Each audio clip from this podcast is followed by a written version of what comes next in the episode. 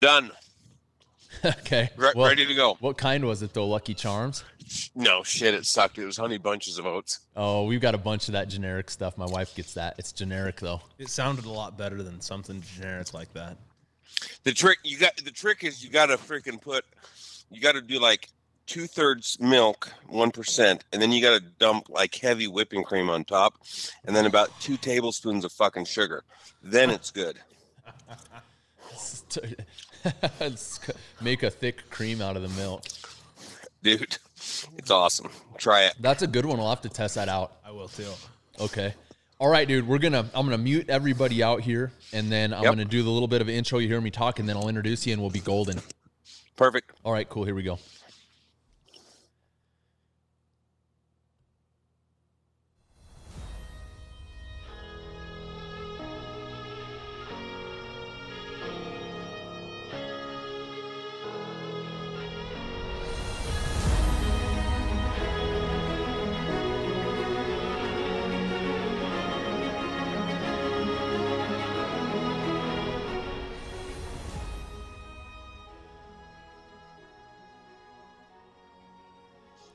What's up, guys?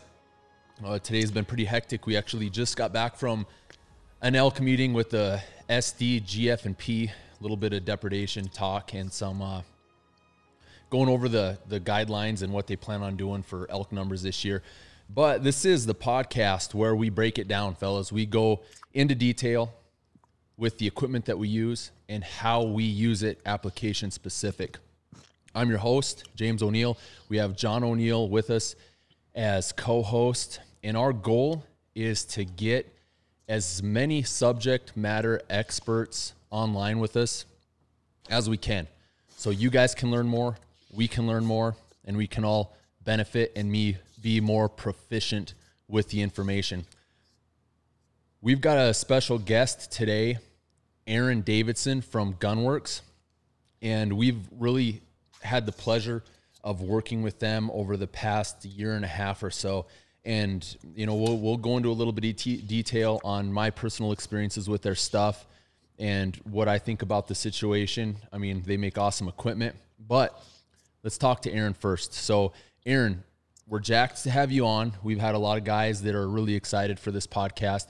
Uh, we'll keep it however long you want. Doesn't matter to us. We can hammer this out in 30 minutes or a, an hour and a half. But why don't you go into detail about basically who you are, how and why and when you started Gunwerks? Okay. Um, Aaron Davidson. I am the CEO and founder of Gunwerks. We started Gunwerks in 2006. Um, the goal was to create turnkey systems touching all the different aspects of of the the rifle shot. So we're talking rifles, optics, ammunition, you know, range finding, support equipment, et cetera. Like anything that helps you make that shot, that's our business. So why, when, and how is I had been working my ass off for a couple years, saved up about 150 G's, and said, "Screw it, I'm done with construction. I'm done with this other stuff." So my uh, education in engineering kind of set me up to really understand uh, a lot of the really technical stuff about long range shooting, you know, manufacturing, rifle systems, accuracy, precision, all that stuff. Uh, how so? Like, how long would you? How long ago would you say that was when you really got into it? When you started uh, uh, really getting into detail, building the rifles, and and kind of take us along where start Sure. to, to start to where you are now. You know, like sure, sure. So I, I went to school to become an electrical engineer, which is really stupid. I don't know why. I, I was into cars. Like I built hot rods when I was in high school, and then I got married right out of high school, and my wife and I had all sorts of hot rods. I mean, my daily driver for the first couple of years of college was a 1964 Impala Super Sport, and the reason why I drove that is because my 1969 Camaro was always tore apart in pieces and i was trying to soup this motor up or fix this or do that. But i, I I was building cars and and i'd spray cars i would build motors i would do all that stuff. So mechanically inclined again don't know why i picked electrical engineering but that wore out quick and I switched my major to mechanical. And then, kind of along the way, started a family, started having some kids, started running out of cash, and started selling cars. And long Laramie winters, you know, started making more kids, but also had a lot of trips to the range, and uh, and really got into guns and and started exploring reloading, started exploring, uh, you know, building rifles, you know, making things better, you know, running into issues. In fact, in in Laramie, I mean, this is probably 19, probably 1999.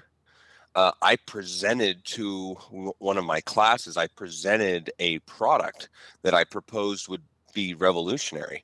And I'm such an engineering nerd. I had my TI 89 super calculator and I wrote a little code for it and showed how you could, you know, take inputs for a ballistic, you know, um, shot and you could calculate it right there and it would spit out a solution. I mean, this is before smartphones. Um, this is, I mean, this is so far back that you, way ahead, way ahead of the industry and, you know, where people were thinking. The frickin' instructor says, well, that's stupid. That's a stupid idea. If I'm going to shoot at something, I'll just shoot, and then wherever it hits, I'll just hold that much higher, way faster. I mean, what an idiot, right? I mean, look at where we are today with ballistic equipment, you with calculators, solvers, you know, tech gear, everything. It's really exciting. But I, that's where I got into it, and and I was working my way through college doing you know uh, construction stuff so i would make 75 g's a summer and put it in the bank you know spend it all winter and then go back to work. And it, it was pretty cool but i kind of couldn't get a job when i graduated that would even compete with that type of money in that short of time. So i said screw it i'm just going to do my own thing. And I, I did that for a few more years and then built up that nest egg. And and again so in the guns i'm like i just got to do this. I've got to start building. Uh, the first gun i built was on a Nesika Bay action. Uh, used a, a high-tech specialty stock and a um, uh, Leupold scope and did a, a, Magnum 7, basically the precursor to that 7 LRM. And that gun was light and it hurt to shoot, and you could shoot a long ways, and kind of was the it was the beginning. And from where you were then to where you are now, I mean, we, we've got a rifle here that's on the table that we actually worked with you guys on the design work that we dubbed the Marauder IR for night hunting, and the the amount of of ingenuity that you guys have designing like even your own stocks mm-hmm. and your own actions, the capabilities. What what were some of the the introductory rifles that you guys started with, say, ten years ago? Compared mm-hmm. to, to you know what you guys were marketing. Here, here's the mm. thing: I always I watched you guys. I've been seeing I've seen you guys on TV for eh, probably from the beginning. I mean, I don't know if I would use the word would the word pioneering be be the wrong term regarding long range hunting that you guys. Kind oh, totally, totally. Yeah, absolutely. Not that we're not the first guys, and and there's not one pioneer, but we definitely pushed it we published it we showed it happen and and we built our entire brand on kind of being first to market with that total system that allowed people with relatively little capability and experience to do freaking awesome stuff because we took all the guesswork out of it. I got you. So going back to some of those rifles, say for example, give, us a rundown on one of your. Just I'm curious, uh, on one of your rifles ten years ago, just say a decade ago, what were you how what were you doing? What were you putting together? What were you doing to the rifles? How were you kicking them out the door about that time frame? Yeah, so 10 years ago, we were we were actually running a real business and starting to grow. Um, that first rifle system that we built was called the Long Range Hunter. Uh, uh, we eventually called that the LR 1000. Um, we did a stock design that took like classic American stock and said, basically analyzed, okay, well, here's what we're trying to achieve with a rival stock. And you know, I think a lot of guys just completely skip that step. They say, well, geez, I want it to look like a McMillan. Or, geez, I want it to look like this, you know, fancy old woodstock. And they they skip the step that says, well, wait a minute, what is this supposed to do what can we change and how do those changes affect what the stock does? And if, if you go through that little exercise you can really quickly get to some design geometry that's kind of special. So that lr1000 uh, stock had a few things that broke you know traditional stock design. For example negative comb and the look is exceptional but the function is also there as well and and we try to keep a lot of this kind of stuff on the down low because I, uh, everybody emulates the leader we technically are the leader in this space and people emulate us and and do what we're doing and if they're not smart enough to figure it out on their own, they might be smart enough to just do what we're doing and receive the same benefit.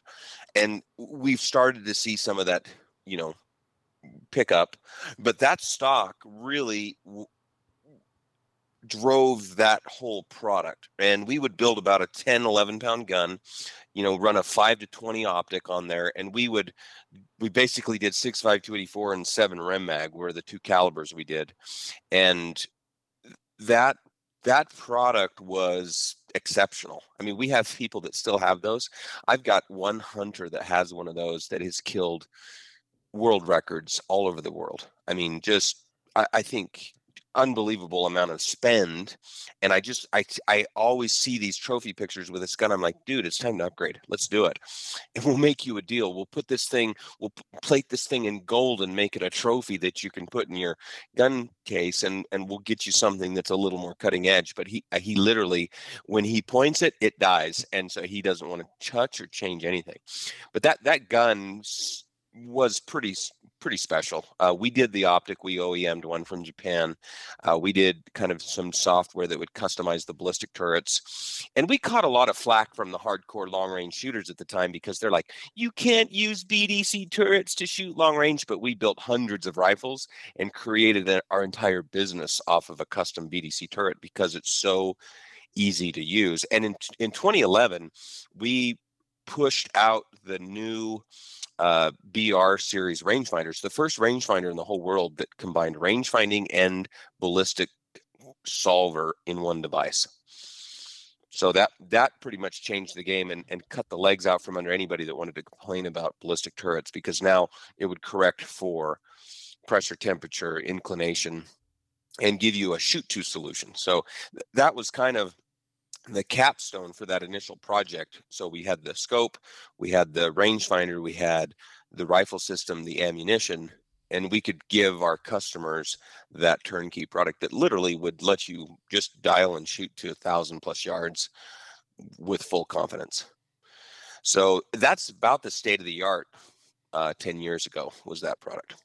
What is what kind of technology were you using to build your components back then? I mean, as opposed to what you're using now, like uh, yeah. So that yeah. that gun that gun used we used Jerry Stiller like early on. We said, "Hey Jerry, you want to help us out with an action?" So we, we you know we white labeled an action, and you know, we worked with him to make a few changes.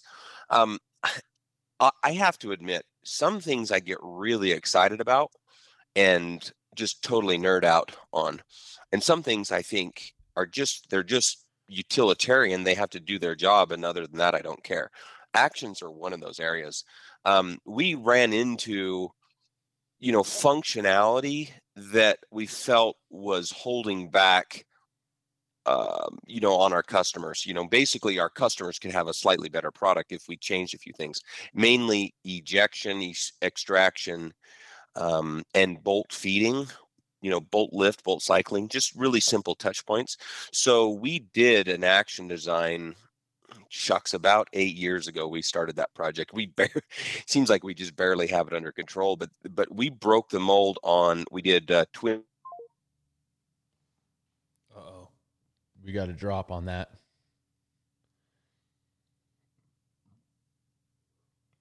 We'll get it. We'll get we'll get but we'll, I'll, I'll be able to splice. Hey um you should grab me real quick while I get him back on. You should grab me a uh, um a uh, oh yeah, one of those. A, a pen and paper. I'll write some stuff down. Aaron.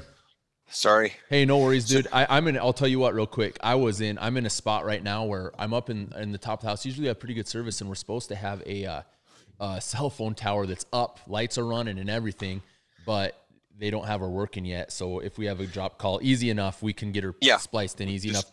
Yep. You, you were on. You were just. We we lost you right where you said. Yep. uh Your Yeah, your- action. Yep, Yep. exactly. So uh, so we so we did about eight years ago. We did a new action design, and we we did a twin cocking cam, you know, buried extractor, double plunger ejector, Borden bumps product that just focused on what it's supposed to do, which is feed and eject a shell. And you know the way we do our chassis, like our stock chassis with our mechanical wedge, we wanted that integral recoil lug. And so we we did this action put it out there and it's just ta- it's taken us a few years to refine all the dimensions and geometry instead of just copying remington and using remington compatible parts. It did slow us down but that the action's cool. But i i mean to me the the real technology in the rifle system is how you manipulate the weight of the gun and the way you create stock designs and other tools that can influence the recoil impulse and your ability you know to follow through to follow up you know to to get steady to get lined up. All of those things matter a lot more than some goofy action feature that may or may not give you an advantage but we you know we we do focus on those things that matter for sure So that was, I mean, you're ta- what what kind of when you were talking about you know in that decade or so ago with the the stock the the the stiller actions that you were running with. What kind of barrel were you? I mean, or did you? I'll tell you, back then the the barrel was a Broden. That thing was awesome. But as we got bigger, those guys couldn't supply us. They it just they he just wasn't set up to do business with a with a real manufacturer like us because of just throughput issues and cash flow issues for them. We used a lot of Bartleins there for a long time, and tho- like when those guys kind of were first going and you know hustling, we we did use a lot of Bartleins um and then and then we as we grew we we ended up using a lot of rock creek and those guys did really well for us for quite a while um as the carbon barrel thing became popular we used a lot of proof. And uh and you know as you grow and expand you find ways to vertically integrate and ways to control your product. And you know right now you know barrels are kind of our horizon. Like we've taken on the composites and the turning and a lot of the barrel manufacturing processes and we have a lot of control over that product now. And it's it's pretty exciting because it gives us gives us a lot more um, consistency in the product that we turn out. So come from from your older models 10 years ago to what you guys are pushing out now uh, is there is there th- certain things that we can elaborate on? Like i know when when keith and i went to cody and met with you guys a couple a year and a half ago or so and and i'll tell you what i'm going to be honest I run a lot of different stocks. I've got manners bell and carlson uh, mcmillan you name it. I've I've used a lot of them, and I'm I'm really honestly, I tell the guys the truth, partial to Manners. I like the feel. I, I like the options that they have. And when we went to you, when we went up to you guys, and and and I mean, I wasn't sure what we were in for, but you had us hold the climber. We got to take a look at some of the new stocks that you guys were developing, and you kind of went through that process. I was. It's really hard for me to uh, explain to guys the feel of that stock until you get it in your hand because it's almost like it's not even there. Go. Let's t- let's talk about the process of of the climber, the Magnus, the verdict. Some some like I said, some of the processes and what each one is really designated for. So some of these guys are really getting into it. I'm seeing a lot of guys on sniper side that are actually pre-ordering. They want to order your stocks. Uh, there's they're just starting to kind of get out there in guys so Yeah. they can do custom builds. Let's talk about that Yeah. real quick. Yeah, so we're so just just to talk about our business pro process in general, we're really excited to fulfill like anybody's need for parts, pieces, services, or complete systems. You know, selling actions, selling stocks doesn't necessarily contribute a significant amount of dollars to the bottom line, but for us, it's like we want to share the cool things that we've discovered with everybody. And if you can't afford a, a, full boat system, or better yet, you have the ability and skill, you know, to save the dollars and do a lot of DIY. Perfect. I mean, we want to, we want you as a customer as well. So we do sell stocks. Um, we do sell actions. You know, the barrel program right now, we're just barely able to keep up with our consumption internally, but that eventually will will get big enough that we can start selling barrels. Um, and so we we do want to provide you know those uh, component pieces for people. But w- we did the LR1000 stock, and there's this little gap that we haven't discussed, which is a Magnus product. So our Gen 1 Magnus stock, we went a little radical on some of the design geometry and found kind of some limits or trade-offs and and used that product for a long time and it it makes a really cool gun. Um, when we developed this latest series, let's call it, of uh, or family of rifle stocks, the Climber, the Magnus Gen 2, and the Verdict. When we developed those three stocks, we did all of them at once. So we took all of our knowledge, um, all of the things that we had experienced in the LR1000 and the Magnus, you know, all of our use case, um, you know, the the hundreds of uh, hunting opportunities that we've had, et cetera. We took all of that stuff and we wrapped it up and said, okay, so how are we going to design these? And rather than say, well, we want it to look like the Manners grip and we want it to have so and so's forend and this and that, we did the same exercise all over again and said okay what do we want to achieve with these with these products? So and how can we manipulate the design geometries to achieve optimization for these products? And and then and furthermore we said what are these products for? Or who is the the uh, persona you know that these products are for? So the climber stock is for the dedicated you know mountain hunter like that was what we built that product for. You're going to build, you know, a six five or a seven millimeter, and you know, and I'm I'm a short barrel guy. We've been pushing short barrels for a long time. Back when long range was 32 inch barrels, we were running 24s, and now we're running 20s or 18. So we're short barrel guys. So that four ends optimized for short. The gun was designed to be compact, lightweight, stable on a backpack, usable on a bipod, and and really quickly adjust your elevations and to be able to absorb that recoil and follow through and control it. You know, a couple things on light guns that are interesting is you wrap your thumb around a grip, you're going to cause inconsistencies shot to shot. Take like a little Kimber, awesome little gun, super lightweight, hard to control. Guys grip up, and then they get these these shots that steer all over the target. Um, that's kind of where that comes from. So we've we've intentionally created shapes that force you to adopt uh, body controls that you know give you point of impact consistency and that's really important when when you bust up a hill and you got a, a stone sheep that's going to cost you $45,000 for that next shot and you throw down and have seconds to make it happen you know first of all, you're not shooting a 15 pound gun; it's a six pound gun, and and it's not a statistical hit or miss the target. It's a you, you kill that sheep, or you wound that sheep, or you miss that sheep. I mean, you've you've got those one one chance to make it happen. So uh, so so taking that persona and that stock design, optimizing the grip, etc. Then what's the next one? Basically, you got to have this universal long range hunting product um, you know, here's the, you know, you might want to run the 300s, you know, or dip into a 338 once in a while, control that recoil, handle big, bigger barrel contours, still balance. So we kind of optimized that one. And then we said, okay, now we've got this tactical, you know, the, the competitive shooting products were, you know, something that we wanted to look at. And so we did the verdict so it could cross over in between that ELR or PRS space, et cetera.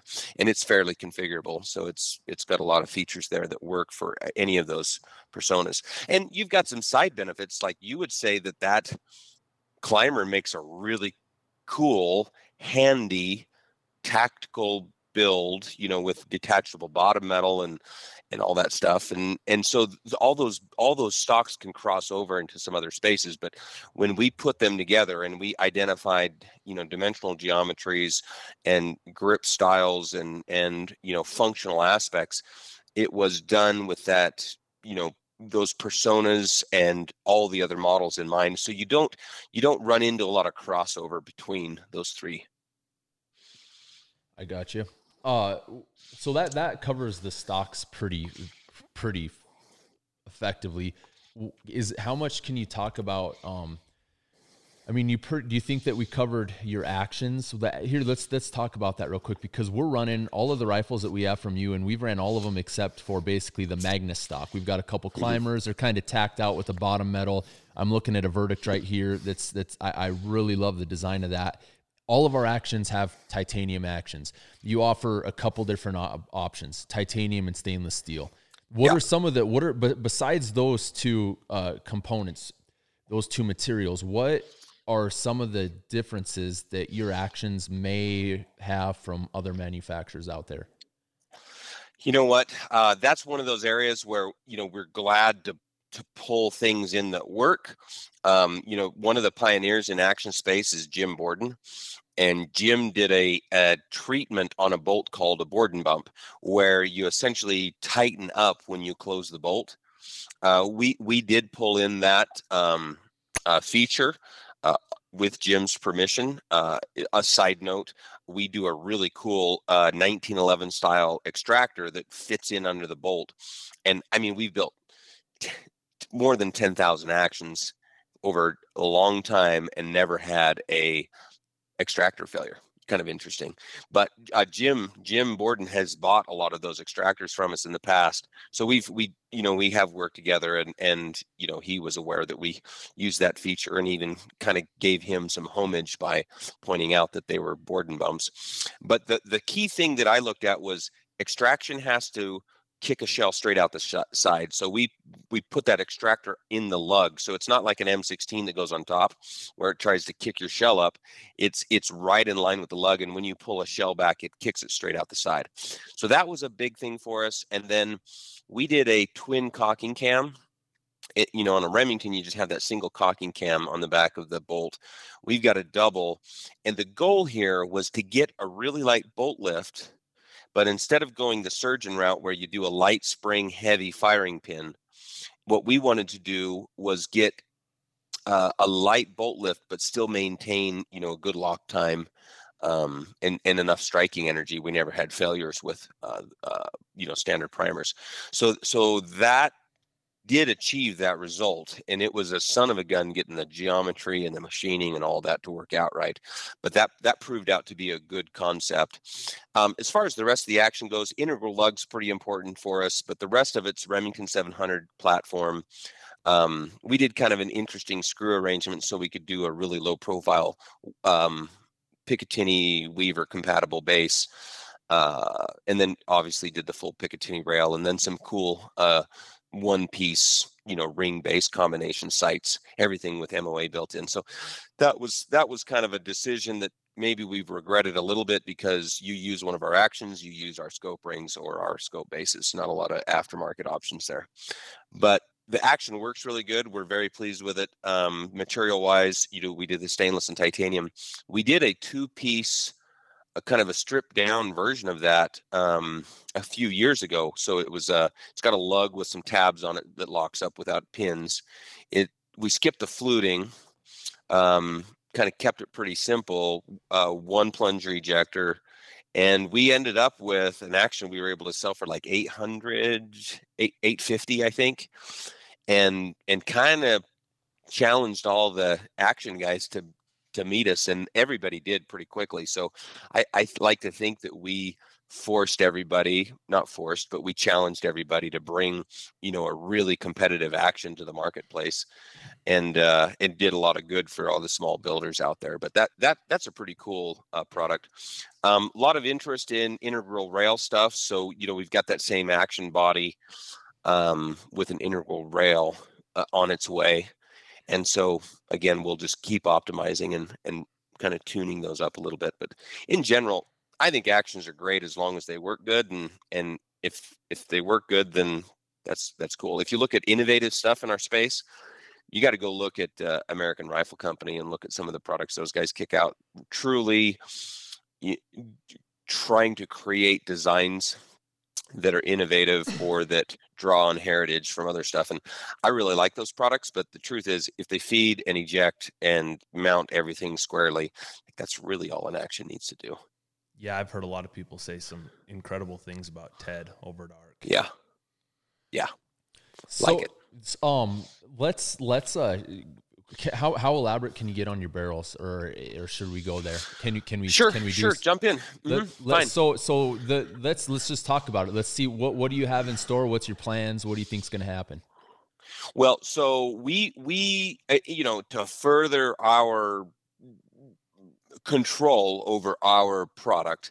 Um, barrels is something that we've looked at for a long time. We've had some great partners in the past that we've worked with, but um, this last year it was time for us to you know make some changes so that we could grow and expand and and react quicker. Here's a good example. We did a uh, blaster uh, skunkworks project this last month. I don't know if you saw that but it was a fold up pistol that had a 12 inch barrel on it one of our cans aluminum chassis ar grip etc pistol brace. Um, and we we sold it with a uh, tripod kit in a backpack in a cardboard tube. It was a really cool package. Um, sold out all of them real fast. But we developed that barrel and that barrel wrapping in just in days. Like we were able to say, this is what we want to do. Here's how we want to do it. We did the design, you know, you know, did the contouring, did everything, and then boom, here's this product. When you when you have the ability to manufacture in house, and and capacity right? I mean time also is important but you can be really really responsive sometimes. Hope, hope it'd be nice if it was all the time but sometimes you can be really responsive and bring some new stuff quickly and that was a good example and and and the other thing that you get um, by controlling your manufacturing is you can say hey look we know that if we you, you know run a little sloppy on our on our land or groove you know dimensions that it'll still shoot good mm, and maybe it'll shoot a little faster but if we tighten things up then we can be even more consistent. And so you know we can experiment with some things and then land on where we want to be and then produce exactly what we want and we can hold it as tight as we want to pay for and then if if you're dealing with a supplier then you always have those issues of of you know they kind of have their ideas about the way things should work and how much they want to spend controlling you know different aspects of quality and so um, for us you know getting control of that is probably the most significant step that we've made in our history I, even more so i think than you know a lot of the engineering uh, capability and work that we've created or produced, you know, over the past four or five years. So on your barrels that you plan on on on marketing here, are are are you are we going to be looking at stainless steel, carbon fiber wrapped, both? What's the what are we yeah, looking so at? Yeah, so we can we can do we can do any any contour. Um, we have our set contours. We have three carbon contours that we like to work with. Um, there's you know a bunch of steel ones that we do but for our most of our customers i mean we're doing a lot of carbon. I mean it we're we're really really really high percentage of carbon in our company. So i i see a lot of carbon stuff getting done. Uh contours can t- tell us about the con- a lot of guys I, I, know i am I, I like the shorter heavier contour. What are you going to be working with on those for for yeah so so basically addressing a few of the things that we've experienced in the past um, we wanted a contour that was tailored exactly to those three different stock platforms and personas that we've created. And and so there's you know call it a small medium large or light me light medium heavy whatever you want to call it. Um, and and so we we've got those contours but another thing that we've changed which is a real pain in the ass in the manufacturing side is the muzzle diameter stays constant at any length that you create the barrel. And so if you have a, a thread cap or a muzzle brake or muzzle device or whatever, you can expect a 20 inch or an 18 inch or 16 inch or a 24 inch. You'll have the same, you know, muzzle diameter, the same OD. And so it makes your interface with all your other stuff a little easier. I mean, every it makes the stock inletting more difficult. It makes the the wrapping and grinding more difficult. It makes all this stuff more difficult, but it also, you know, makes a pretty a pretty cool product. Do you want to go into detail on on uh, like like your your what what twist rate options you're going to have, what your riflings are groove wise? Mm-hmm. Yeah, so for uh, we're doing four land and groove right now. Um, that's kind of where we've landed some really interesting things we've found over the years with chambering and uh, chamber tools and stuff that kind of drive us to make some of those decisions. Um, probably the, the the hardest thing that we do as a manufacturer is we make guns that shoot our ammunition, not the other way around. So we don't, we don't make ammunition that shoots in our guns. Uh, that technically anybody can do that. You stuff a reamer in a barrel and you tailor a load that works in that system. It's like, great, perfect, done. But with our customers, they're able to come to us and buy ammo today that works in their gun from five years ago or vice versa. And that's a pretty big deal to, to be able to maintain that um, and for our customers to expect that. Now, you know, somebody that likes to wear out barrels, obviously, he's got some other challenges he's got to deal with. But guys that, you know, you know, use these firearms to hunt and and do a light recreational shooting, it's like that. Consistency's a really big thing, and so so to do that, you you almost can't just use you know so and so's reamer spec because different reamers cut differently different grinds are different serial numbers on reamers cut differently and controlling that relationship to the uh, chamber shoulder headspace dimension right to your throat let's call your throat headspace or throat space it, controlling that very very closely is the key to keeping control of your manufacturing and production of those rifles that can shoot the same ammo you know, day in and day out. So we build several thousand rifles. Say we build 828 Noslers. Um, they all shoot the same load. Period. Like we don't tune the loads to get them to shoot good enough. Like we will change the gun to make sure that it shoots the ammo. So back to the land and groove configuration, even numbers helps in a lot of respects, but in even land and groove configuration cuts a better chamber. Period and the way that we've broken up our chambering process and tools and basically we're completely off the reservation. We don't use the SAAMI style prints. We completely restructured our datum points and we have um, custom tools that we've created. And uh, it, it allows us complete control and we get very very consistent results. Um, you know five land and groove stuff's pretty cool and it's and it's popular but it there's some big challenges um, when it comes to making kick-ass chambers in a production environment. This this is that's awesome. This is uh this is what we're after. Information like this. So this is a, an awesome podcast, Aaron. Lots of tons of information for us and our listeners. And we're at 38 minutes. If you got time, man, I got a, I, I've got a bunch more questions for you if it's all right with you. Uh, keep keep them rolling, and if I go a little bit long, you just tell me that we no no on. man, we love it. We're eating this up. Uh, the more uh, I'm, I'm hearing stuff that I really enjoy hearing. So say everything that you've developed. You know what it what it sounds to me like, and what I'm seeing with with the Gunwerks company. Um, if anybody of you anyone follows you guys on Instagram or Facebook, or you guys have an awesome YouTube channel too with the information you guys are building a, a pretty pretty intense facility. Dude, we are literally I hooked up a trailer tonight. It's going to Cody tomorrow. We're literally putting stuff on it tomorrow and it's moving to the new building. It is it's on. Uh, we're about 3 months late on the menu uh, the the construction.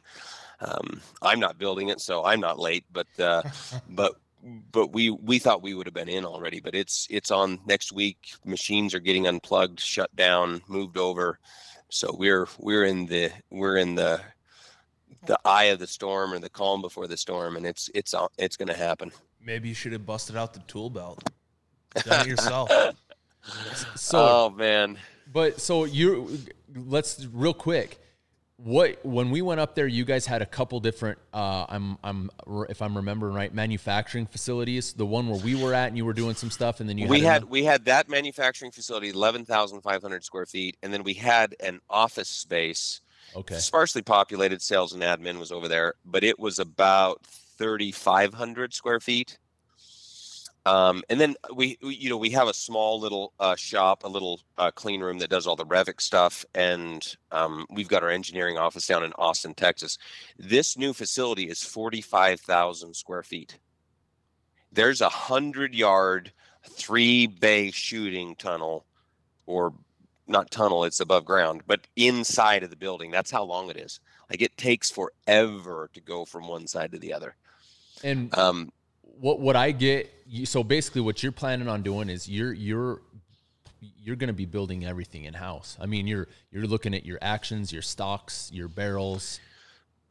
you know the things there's things that you need to do right and there's things that you would like to do and there's things that actually create value for the customer so what i have to be careful with is to is to make sure that i'm not just doing things that i want to do and i and i look really closely and say does this provide a value to my customer? Whether it's cost savings whether it's quality etc um, one th- we we used to outsource our rifle stock manufacturing and when we did this ClymR Magnus Gen 2 and Verdict stock, we also developed an entire stock manufacturing aspect of our business. So we have this entire composites department um, in the new facility. It's really, really awesome. Total clean room, separate environment.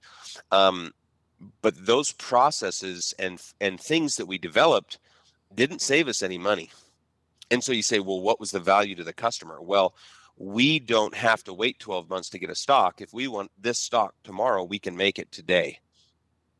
So that's that's cool because our our lead time last year, our average lead time on over four billion different engineered configurations of rifle systems, our average lead time was 48 days. Wow. Now, that's an average, and there's some guys that went a little longer, but in general, we delivered the goods. This year, that was pretty hot. That was hard to manage. Our inventory levels went up almost $2 million running that um, lead time. This, this year, we've specced out 120 days, and we're doing really well on that. Um, and it's it's a lot easier pace to manage. So, so um, uh, it, it, if you look at that stock build out, you know, we got faster turn times. The cost is the same, but we also got some quality stuff that was a little different. And and we feel like we provided something that had some quality benefits to our customers. So there's some things that that I would really like to do and just take on. But for example, a lot of our aluminum parts, you know, we, we've made in in our shop a lot of aluminum parts in the past we don't do anodize. So we would make aluminum parts and then we'd ship them out to do anodize. And what we found, we've we've actually got a, two great strategic partners on aluminum parts that do anodize, and we found that we can't compete with them on price. And their quality is exceptional. Again, couldn't do better. And so so that stuff is outside and maybe never even comes inside. So we have all the engineering, all the design, and then what we do is we do our quality management and supply chain management to ensure that we get everything that we need the way it's supposed to be. And I, I think that arrangement drives more value to the customer than just bringing it in house. I mean, we've made the parts, we can make the parts, we actually have the machines there that could do the parts, but the better solution for our customer is sourcing those. That makes I, sense. I, I think the same thing goes for rifle scopes. A lot of people have so many misconceptions, and here we are at almost an hour, and we haven't even talked about the coolest shit. and we're gonna, we're gonna. But the same thing goes for rifle scopes. We could make a rifle scope. I have all the engineering capability. Um, uh, um, our electromechanical designer has been in the industry for over 20 years. He's done some of the best scopes out there. We could do a rifle scope from scratch. We could do an optical design. We could do the mechanical design done. We could make it and assemble it right here in Cody, Wyoming. It would be awesome, but it would probably be 5,000 bucks.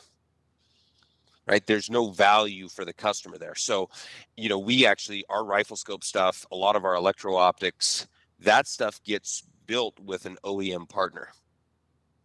So we do design we do sourcing you know all that stuff and and manage supply chain it's it's a really interesting exciting business and i'll tell you what we're way bigger than most people understand well that's and it, it, that that that's i that opened my eyes when we went up there we, we, to be honest, we were we were working with uh, U.S. Optics. We've done some work just recently with Leupold, and that's what our goal was. To you know, we we tried to reach out to you guys regarding the optic side of things, and when mm-hmm. we got there, I, I, pretty much had a mind blown experience on what you guys did.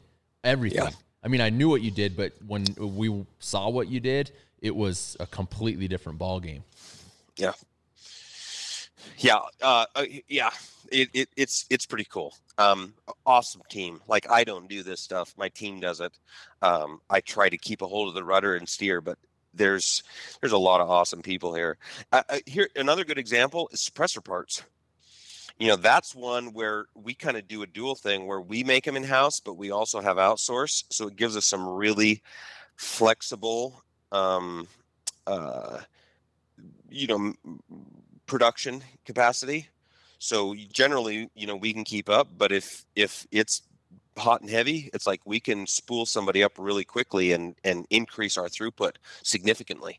So that's that. You know, there's some you know, there's some strategy in in how you you know make or buy and what you machine and what you don't. That that makes total sense. So let, while while you broke the ice on that, let's talk about suppressors. We love that. Uh, we have a six and we have an eight. Go through. Uh, the configuration of it, how what, what it went yep. into the design work, how you guys, yep. all of it. Think so. Think about what you're starting to get a sense of in our uh, design ethos is we we didn't say, hey, look, uh, you know, Thunderbeast has this, let's make one of those, or SilencerCo has this, or Q has this. We said, who is our customer? Where what product is this going to go on? what ca- cartridges are we going to mm. shoot and let's make it as good as we can and and so we we basically set out said we want to make a, a virtually indestructible precision rifle can that addresses some of the user interface challenges that we have with other manufacturers products that is that is good at sound suppression um and and that has the size and signature, you know, that fit different com- systems. So that's six we run on a ClymR with a, a fatty carbon barrel at 18 or 20 inches long in 6.5 PRC or like a 7 SAUM or a 7 LRM. That is a freaking awesome mountain hunting rig, like absolutely stellar. Just, just it's the kind of gun that you touch and you feel and you shoot and you just never want to let out of your hands. It, it's literally perfect. And a big part of that is how that suppressor balances and works. So so we did that can, that minimalist, you know, hunter style can. And then we said, okay, and now we've got the a precision rifle shooter you know, you know, big long range rifle shooter, you know, all that stuff. And so we did a can for that one. So we got six inch, eight inch, six inch cans, one and a half inch diameter, eight inch cans, one and three quarter diameter. And the things that, that were really important to me was I think it's stupid to chase sound suppression. You want to optimize it, but you literally can measure it on one day and measure it the next day and get different numbers. And so the whole industry is full of these numbers that don't mean anything the only way that you can do it is you test the same this in the same test the different cans. And so every time we would shoot a configuration in our testing you, you we would literally shoot the two reference cans with it. So we had two other vendors two other kind of reference standards that we would use. And when we would test a config we would test against those. And on different days they would give us different numbers. But the relative you know performance was was a better um, you know, a more sure way to compare.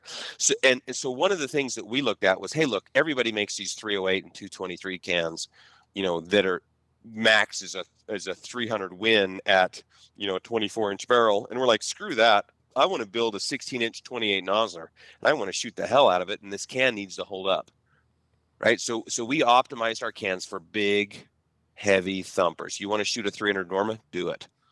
So it's a 30 cal can. You've got apertures in the front so you can tune it for your caliber. You can actually pick up a couple dB going from, you know, the 30 cal can. If you're shooting like a six millimeter or six five, you put a six five or a six millimeter aperture, you can pick up a couple decibels of sound reduction by doing that. Got to be careful though because you don't want to mix it up. But uh, another thing that that aperture does is it's a it you get a baffle strike it's always on the front it's a sacrificial piece it's aluminum so you trash it you can just change it out yourself put a new one in it's easy. Uh, the other thing that we addressed was the suppressor mount and you know some guys got it but some guys don't where when you take the can off the mount stays on the gun. That was like a mandatory requirement for me because we turned a lot of cans into direct thread cans over the years. And uh, this mount that we've created has the, the sealing in front of the threads. It has the right taper on it and it, it works really, really good. Now, if it ever does get stuck, we built a hex, like a 3 8 hex inside of it. So again, you don't have to send this in to somebody to have it unscrewed you just use some tools you can do it yourself tools that you have in your garage right now no no special tools. We don't have to send our can out with any tools they're just they're in your shop already. So that was a couple usability things that we thought was really important and we stress test this you know we did the full auto mag dumps and all that stuff. You can't blow up the welds i mean it's it's absolutely robust. Now you can wear the hell out of a uh, your baffles by doing something like that. These aren't designed to be full auto cans. These are designed to be the reference standard precision rifle cans. 800 and 850 bucks. I think that six inch can uh, was competitive with the Thunder Beast Ultra 7 for sound. Um, we are 12.4 ounces. We're literally not even an ounce heavier than that titanium Ultra 7. And we get that absolute rock solid bulletproof um, toughness that you get out of that 17-4 PH baffles. So it's pretty cool. Yeah, we've got, like I said, we've got the six and the eight, and we're going to be doing reviews on them. I mean, is there, there we're, we're going to just be basically going through everything that you just said and then shooting them. And, and of course, we don't, I agree 100% with what you said. It's, a, it's the truth, is what it is. You can't effectively measure or meter a suppressor up against another suppressor on any given day and expect the same results. Even on any different platform, you're looking at the same load data. Yeah. You, you, just you, you, there's numbers out there, and that's what a lot of guys directly resort to. Or hey, what what's you know how, how many decibels am I going to get out of this thing in reduction? And I'm like, you know what? Sure, that that that is something you want to have yeah. a, a, a, quiet yeah. can, but performance regarding precision is first and foremost. Yeah. You know what? A couple of things that we did that I'm really proud of is if you go do on and off tests with this can or, you know, different cans on and off or take that can to different guns or whatever, the, the POI shifts and eh, on and off um, POI shift, it's really, really minimal. Like it's literally I'll I'll go on a hunt where I'm going to shoot a really expensive animal or something or do a lot of work to get there. And I'll show up with the can off, I'll put the can on and I'll fit I'll expect that next shot to be perfect at 963 yards. So it, it, I'm really pleased with the the fundamentals of what those cans do. And and I will tell you that we didn't optimize these for 6.5 Creedmoor and 308. We optimized them for 28 Nosler and and you know 300 Rum. So they, they are de- they're designed to give you better sound suppression, and we beat the competition with the big magnums when you switch to like the 308 or the 6.5 Creedmoors. We actually give up a dB or two. I got you. And it, it, it's it's funny to see how that baffle stack optimization for the big hunting magnums is it's real. It it actually it made a product that it was optimized for those things. That's interesting. That's interesting. So that, I think that that we pretty much touched base on uh, regarding everything on the suppressor. Let's uh um Revics, man. Let's talk about you're getting into your it, kind of an electro optic style of of of setup, and we've got our hands on those, and I I'm in love with them. The glass quality with what's actually integrated into the optic and we're going to be doing reviews on those too. I've had a couple i've had more than a handful of guys that i've just you know forwarded on to my guy that works for you guys and mm-hmm. and they just you know they're like man i see that you guys running those in videos. What what's it all about? So exp- explain to us run us through the ring or you got the two different models the mill mill okay here's the yeah here's the here is the let's start at the top. Here's how i think people should correct for ballistics I think you need to dial a turret and you need to hold for wind. I've been in. I, it, we're not talking about. I'm talking about like hunting recreational, right? I'm not talking about people shooting back at you. That's different. I don't know anything about it, and wouldn't propose to suggest what needs to be done there. I'm talking about hunting situations. There's not a lot of people that have been in more big game hunting situations in shot a precision rifle than I have. I mean, it's that's been my thing. So I'm speaking from that level of experience. So dial a turret for elevation, hold for wind. We've been doing ballistic uh, turrets for a long time. We train thousands of people every year. I know what works for people who don't have a lot of time to become super experts if they can push a button and get a range, dial a turret to that range, line up the crosshairs, pull the trigger, they can be really successful without having, you know, a lot of expertise. So out of the box type performance. So we've been doing this for a long time.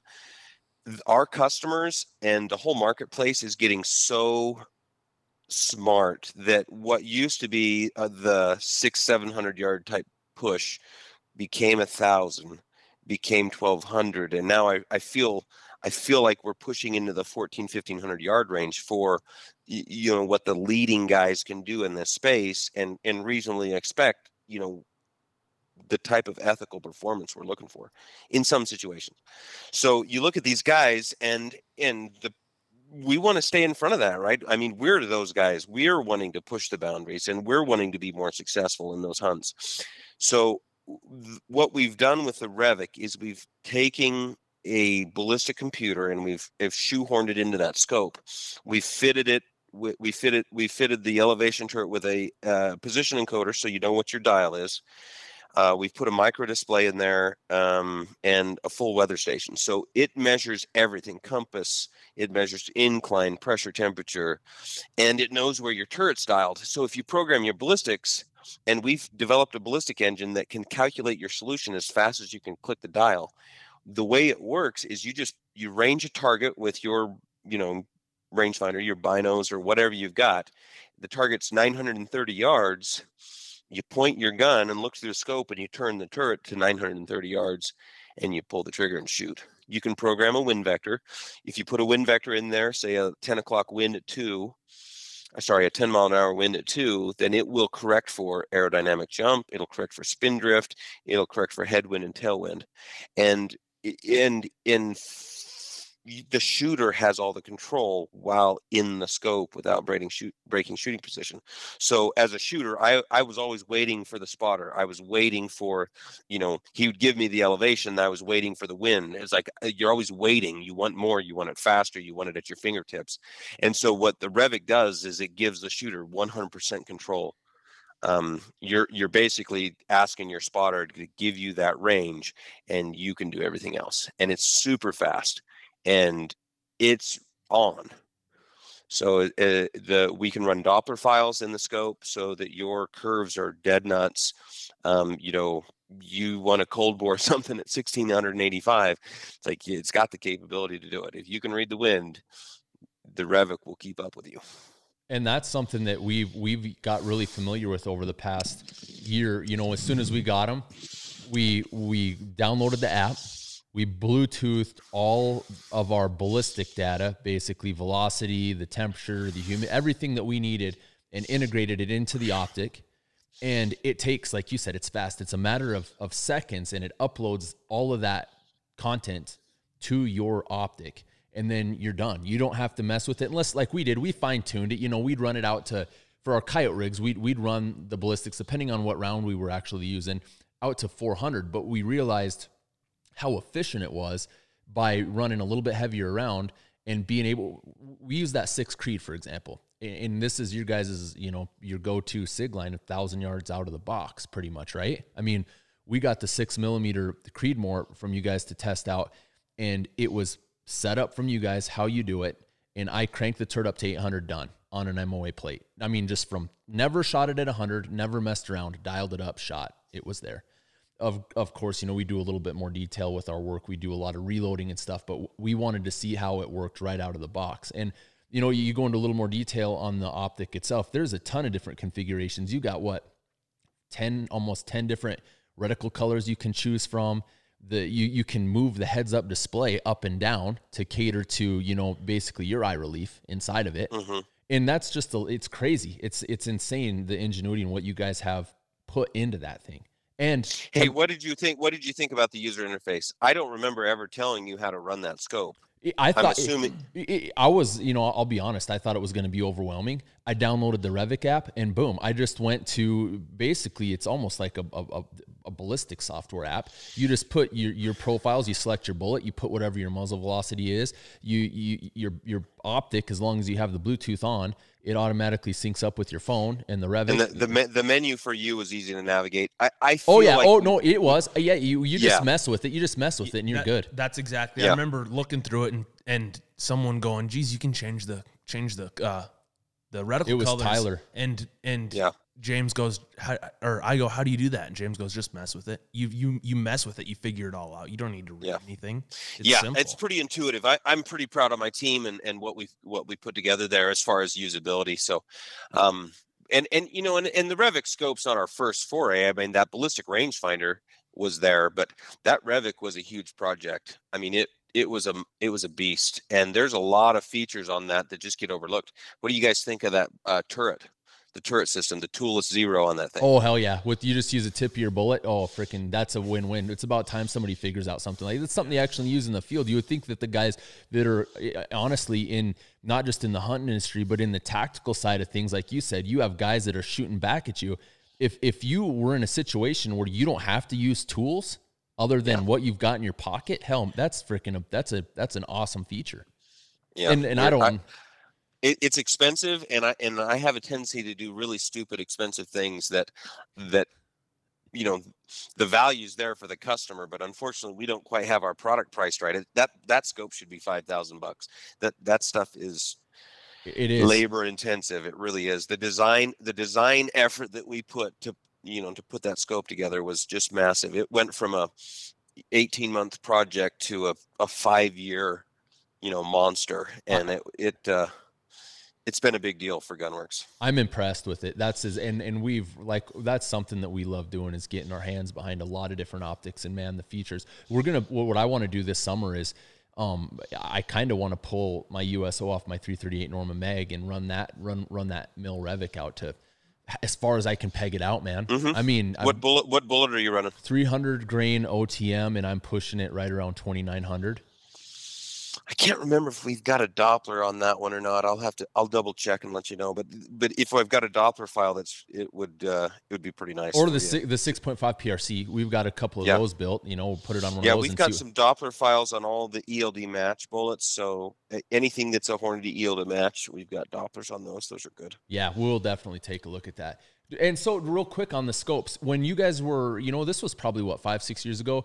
I, I saw a lot of it on commercials. You guys were working with Nightforce, making custom turrets, bullet BDC mm-hmm. turrets, basically. Mm-hmm. I mean, you, that you, that was a precursor to what you're doing now with the Revic. Yeah, yeah, we still we still do the majority of our rifle systems get kitted out with a traditional optic and a BDC turret somebody else's optic? Like what are like you got a Leupold? Uh, we we use we, we're a first focal plane company. That's one of those things where I feel like there's serious benefit to the customer, even though they don't realize it. And it it's cost me a lot of it's cost me a lot of pain and suffering to get that switch done. It took two years to do it. But basically, we're first focal plane. The Mark V Leupold product, in my opinion, offers a really, really nice niche in a tactical featured product that is also lightweight and hunting compatible. So we, we do tons of that 3.6 to 18 on like the ClymR systems with the locking turrets with I mean over 120 minutes of elevation. We did a cool reticle that's got a heavy post so it works great at low power for hunters. Um, that product is really cool. Uh, and we do the five to twenty five as well. Uh, on the high end side, you know, we're doing Kahles, and Kahles is you know across the street from Swarovski. Swarovski owns them. Kahles is actually the oldest scope manufacturer still in existence today. I mean, I, I remember seeing a picture of a scope that was made in 1910 um, that Kahles had produced. But they've they've had a long history. They've had a lot of changes, and ba- they basically turned into Swarovski's tactical side, so that so the green doesn't have to do anything black. Uh, so their first focal plane, you've got that really nice high end, you know, European style optic system with the nice big wide eye boxes. Um, and they've got their own cool features like their parallaxes underneath the elevation turret and a few things like that. But their five ratio systems work really good for us, three to 18 and five to 25. Um, and we do we do tons of that five to 25 on like the like the Magnus and Verdict type systems. So those those two scopes, um, scope lines, scope families are the bulk of you know the Gunwerks rifle systems right now. Uh, regarding real quick, and we'll get off the topic of the optic of the scopes. The the you you on the Revic you have the RX one, which is the mill reticle, and you have the RT one, which is the MOA reticle. Or and, and then you also said you have a custom reticle that you put in the Leupold. Mm-hmm. Do, uh, is the so RX... we do we do three reticles. We do a hunting reticle, we do kind of a tactical reticle, and then we do the competition. So RH one is hunting, RT one is tactical, and RX one is and those are all first generation of the competition reticle. And so the the the R H1 is pretty simple, just windage and a you know post. The RT one is just your traditional, you know, left and right, you know, minute of angle um, style. We never did a mill version of that. The RX one actually has MOA and mill versions, so you can get the competition reticle in MOA or mill, and that's your Christmas tree style um, you know, we did do those Tremor 3 style, you know, wind line in there. We actually enjoy the benefit of licensing that tech from Horus. So, but that that's a pretty cool feature for, you know, some fast, you know, wind hold solutions.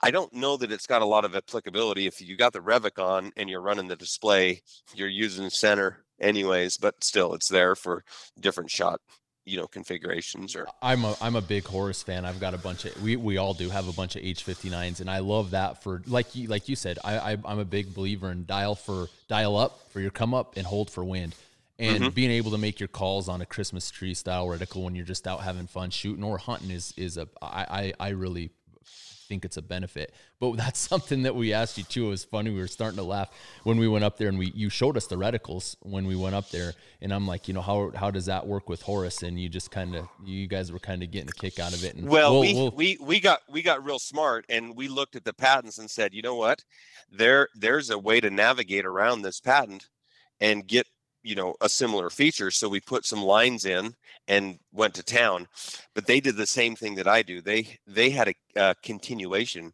application that was not published that we didn't see and what that means is it it allows you to improve on your claims and basically keep that patent alive and we do that all the time. We have tons of patents and we have a ton of strategy that that has a keep alive strategy but that thing came out and published and it literally encompassed what we did. And so like we we weren't going to fight with them. It was it was fair game right? It was it was inside the rules and so we we do license that uh, feature from them i got you um while, while we're on the topic of kind of optics what do you guys have for lrfs like what what's some of the other options that you guys have that you're you, you you've had out to the market? Like you said you had the g you have like a g7 line Mm-hmm. And, and you... that B, that BR twenty five hundred is kind of the latest version.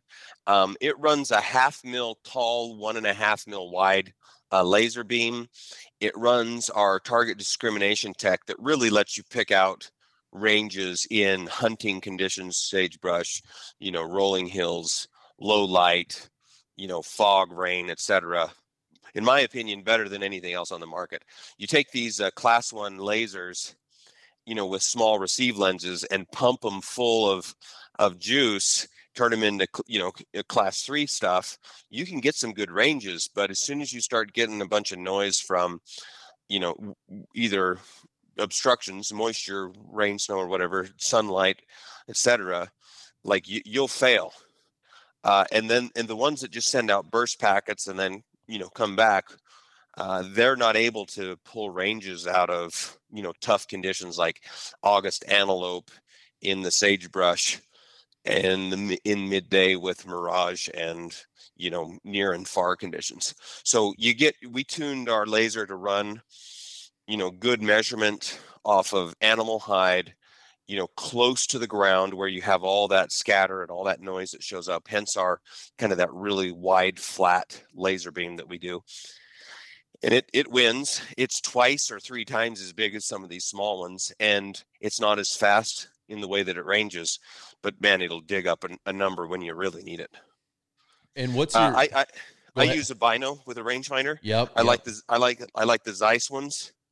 Um the, they the, work good you're, you're talking the, the laser rangefinder binos. Mm-hmm. yeah you know that little vortex um one that you know same as the sig same as a couple of those other guys yep. um that thing's that thing's pretty cool glass sucks but if it's quick and dirty and mostly just range work you know that thing's a lot of bang for the buck and that's what I was just going to ask you. I'm a big I, I, man for especially for what we do.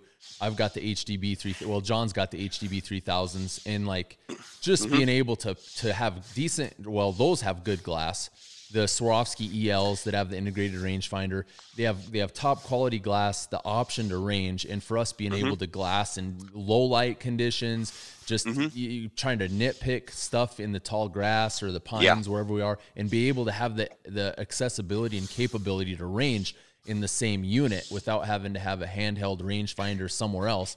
That's for Dude, me. I, I, as as much as I like the you know the range finding binos i always have that br 2500 in my pack because sooner or later there's something that i can't range with those binos and i have to go get that. So how far are you saying you you consistently hit i mean not just the animal target like what would you say a tree on a good day on decent day or like a side hill? You know what? That's it's that's even more that's even worse than the it's even worse than the sound suppression thing that we talked about. I, I, do it all the time though. I've got my binos and I'm just seeing how far I can nail stuff. You know. Do you mean with the yeah. Zeiss or with that B twenty five hundred? Yeah, I'm just saying to compare that way. I would say most of the time I'm able to get the ranges that I want with any of those products, but you know, I would say when they're failing, more than half the time I can go get the range with the 2500. Oh, really? Yeah. What was the real quick again? What was your your the, the dimensions of that laser? Half a mil, half mil tall by one and a half mil wide. Gotcha. Okay, we might have to try and get our hands on one of those, man, and run. And, and, and the idea, the idea is, it's like you don't really want it a lot smaller, but what you want is a really, really hard bottom edge. Yeah. And I run a nearest mode calculation. And what our rangefinder does is you press that button and you hold it up to five seconds and it sends out multiple packets and it takes all that data and it and it and it it mathematically combines those different data packets and gets rid of the noise and makes the target stand out. And uh, it literally, you know, you put that hard edge, you know, bottom of the belly on an antelope and even though there's all this grass and stuff that's just four or five inches away from it, you won't pick up on it. Wow. And you'll be able to sit there and, and just pull that range right out of there. Where these other guys that are either trying really small um, reticles or they have a vertically oriented reticle or or the or the big round, big large round ones. It's like they're gonna give you fits all day because you're just gonna be picking up, you know, miscellaneous stuff around the fringes and it'll fail. They just they won't be able to get a good range for you. I can see that. Um, I can see that. So, what what are some of the other things that you guys have going on that you might be able to talk about regarding uh, products that aren't guns or optics? So we've got a new ballistic calculator coming later this summer. Um, this this whole international business has just been hammered by this global pandemic thing. So there's a there's a bunch of products that are actually behind. I think Revic has eight new products that will probably be out by next January. No going so over what so, no touching base on those yet. Dropped his phone in his cereal. not not in the cereal, not in the cereal. uh, so you touch base on any of those, or are we no, no go on that? Uh, so the the ballistic calculator one that we've teased, um, there's some scope products, um, you, some without smarts. So a couple cool things coming. I don't know if you just saw this, but we just launched a new open sight. Yeah, we saw. I saw that yeah. for the muzzle loader. Dude, it's so cool. Now, now the it, the product's cool. You get basically 32 minutes in one turn running an open sight, not an open sight, a peep sight, um, and then we've got a front sight that's with it. But literally, a quart, a click is a quarter minute. It's so awesome. I so don't, I don't know anything about muzzle loaders. What's that get you? Like exactly. 400 yards? Yeah. What, what? Five, 600 yards, man. That's awesome. Oh, and you that's... can smash all day long with that thing. But that it's cool. But what's really cool about it is it's got our new click technologies, and the click technologies are, in my opinion, it made the best click out of any product I've ever felt anywhere. And it's something that I've been chasing for almost 15 years. Um, most of the most of the guys that are doing scope products now, they just take engineering that the, their supplier creates and they just put a cosmetic change to the product, right? So they just make it look like theirs.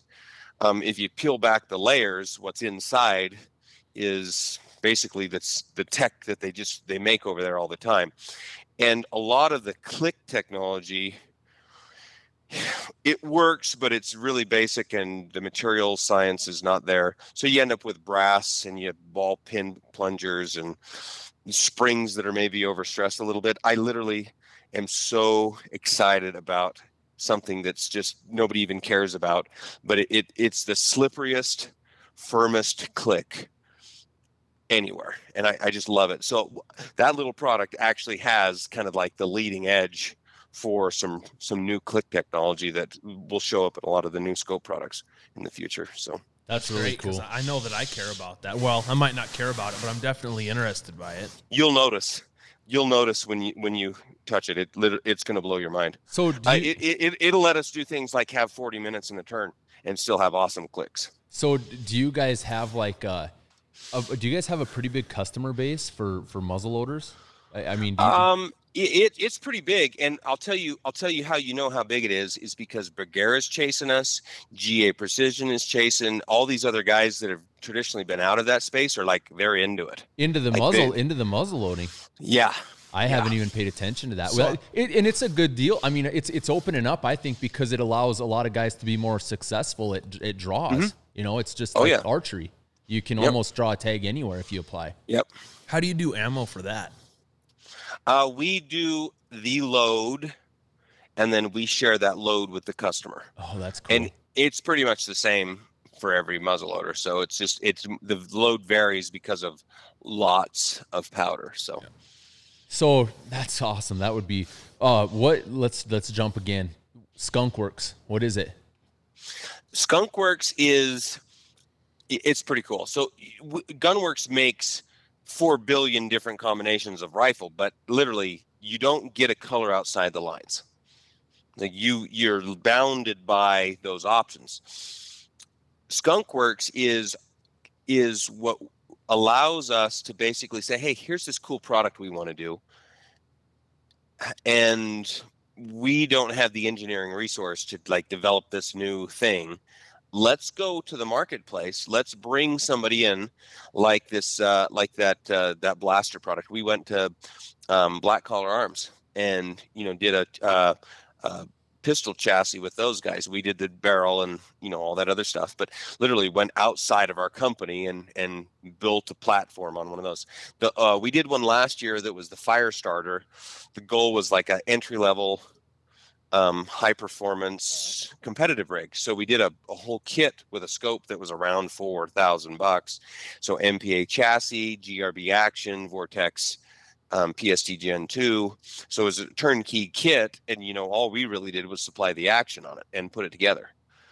So I guess the Skunk Works is a lot more like you know that gun builder down the way where he can kind of do whatever he wants. It's just we pick out these special projects, and we've got a half dozen lined out, and you know probably every other month or so, you know we'll have a skunkworks project that we'll be able to launch, and and usually we do them as limited runs, and so there's only a, a handful available and the market screams for it then maybe we do some engineering and you know make something you know similar that's engineered and becomes a mainline product but it's a little bit of a market research a little bit of a promotional wing but it's what it really is it's the flexibility to to go out and build whatever cool product is that we want to do and so, fun.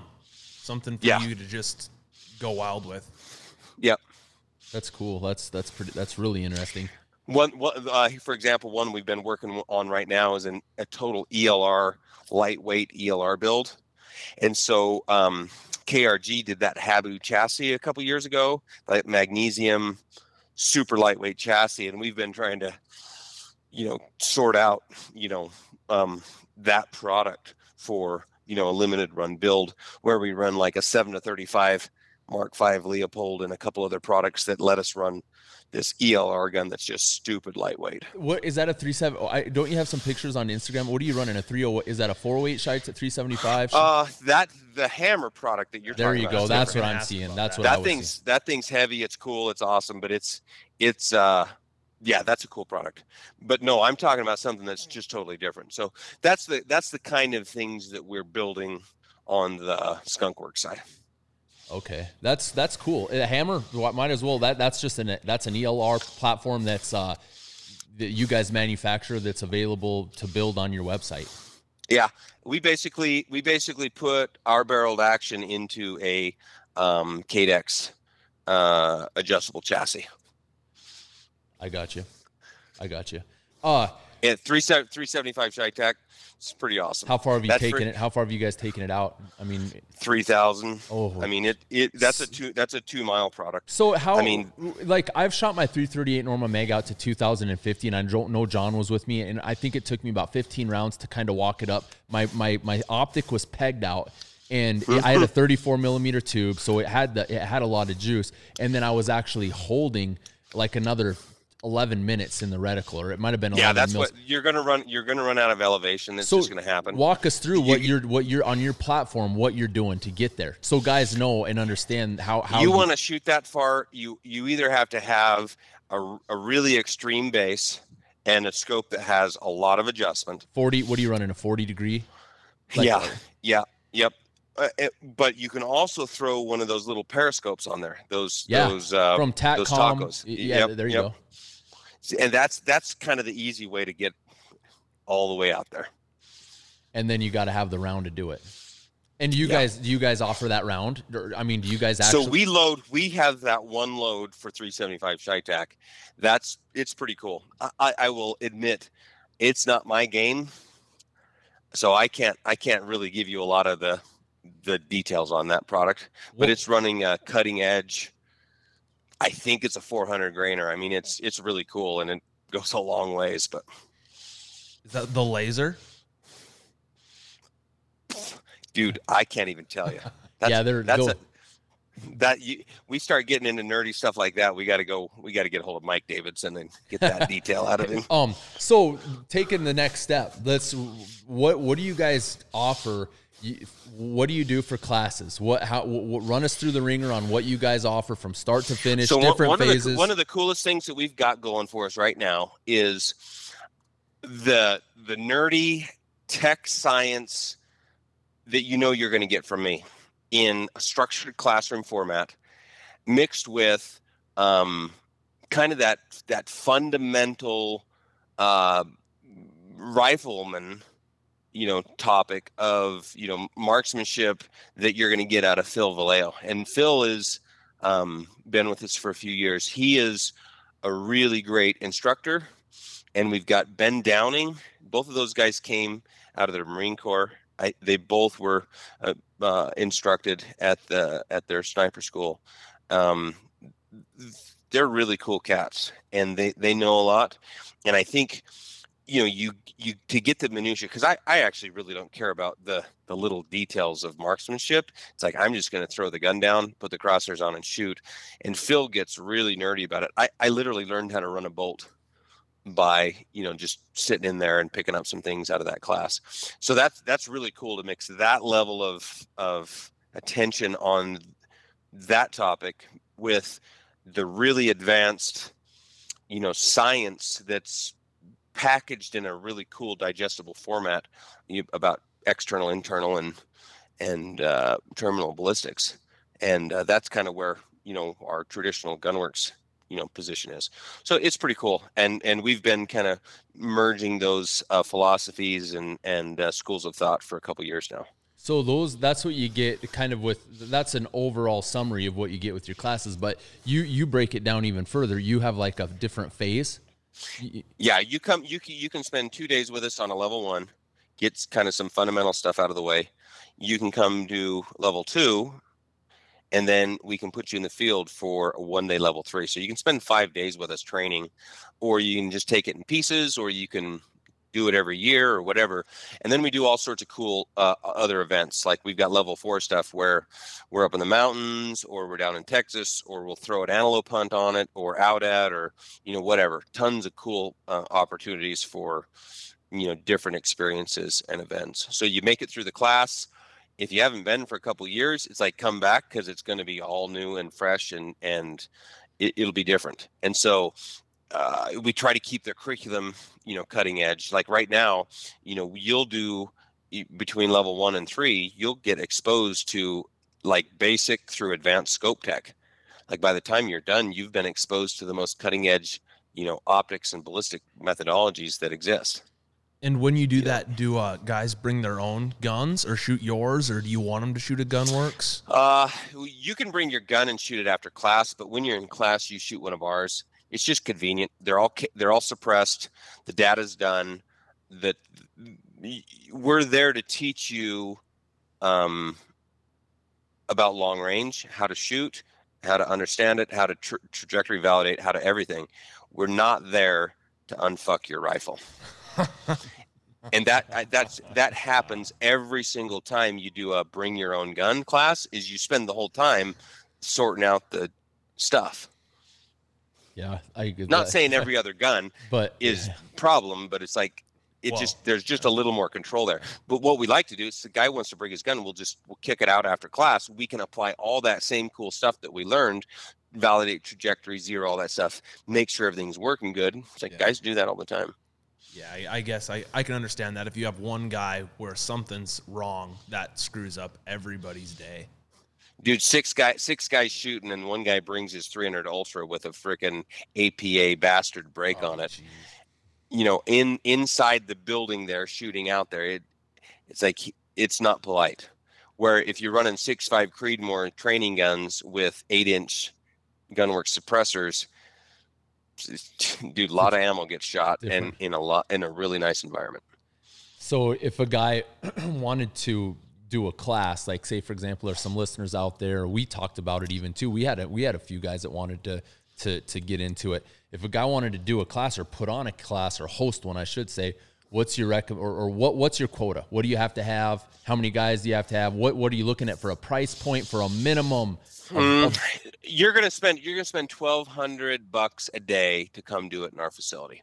So you can imagine we're gonna have some costs to go somewhere else uh, I think like our Texas class, uh, I think not 1200 bucks a day 1200 bucks for a two day class. Our texas class is like another five or six hundred bucks and we usually do about 50 people when we're down there. You know we just do a couple weeks worth and so it spreads the cost of mobilization over a lot of guys.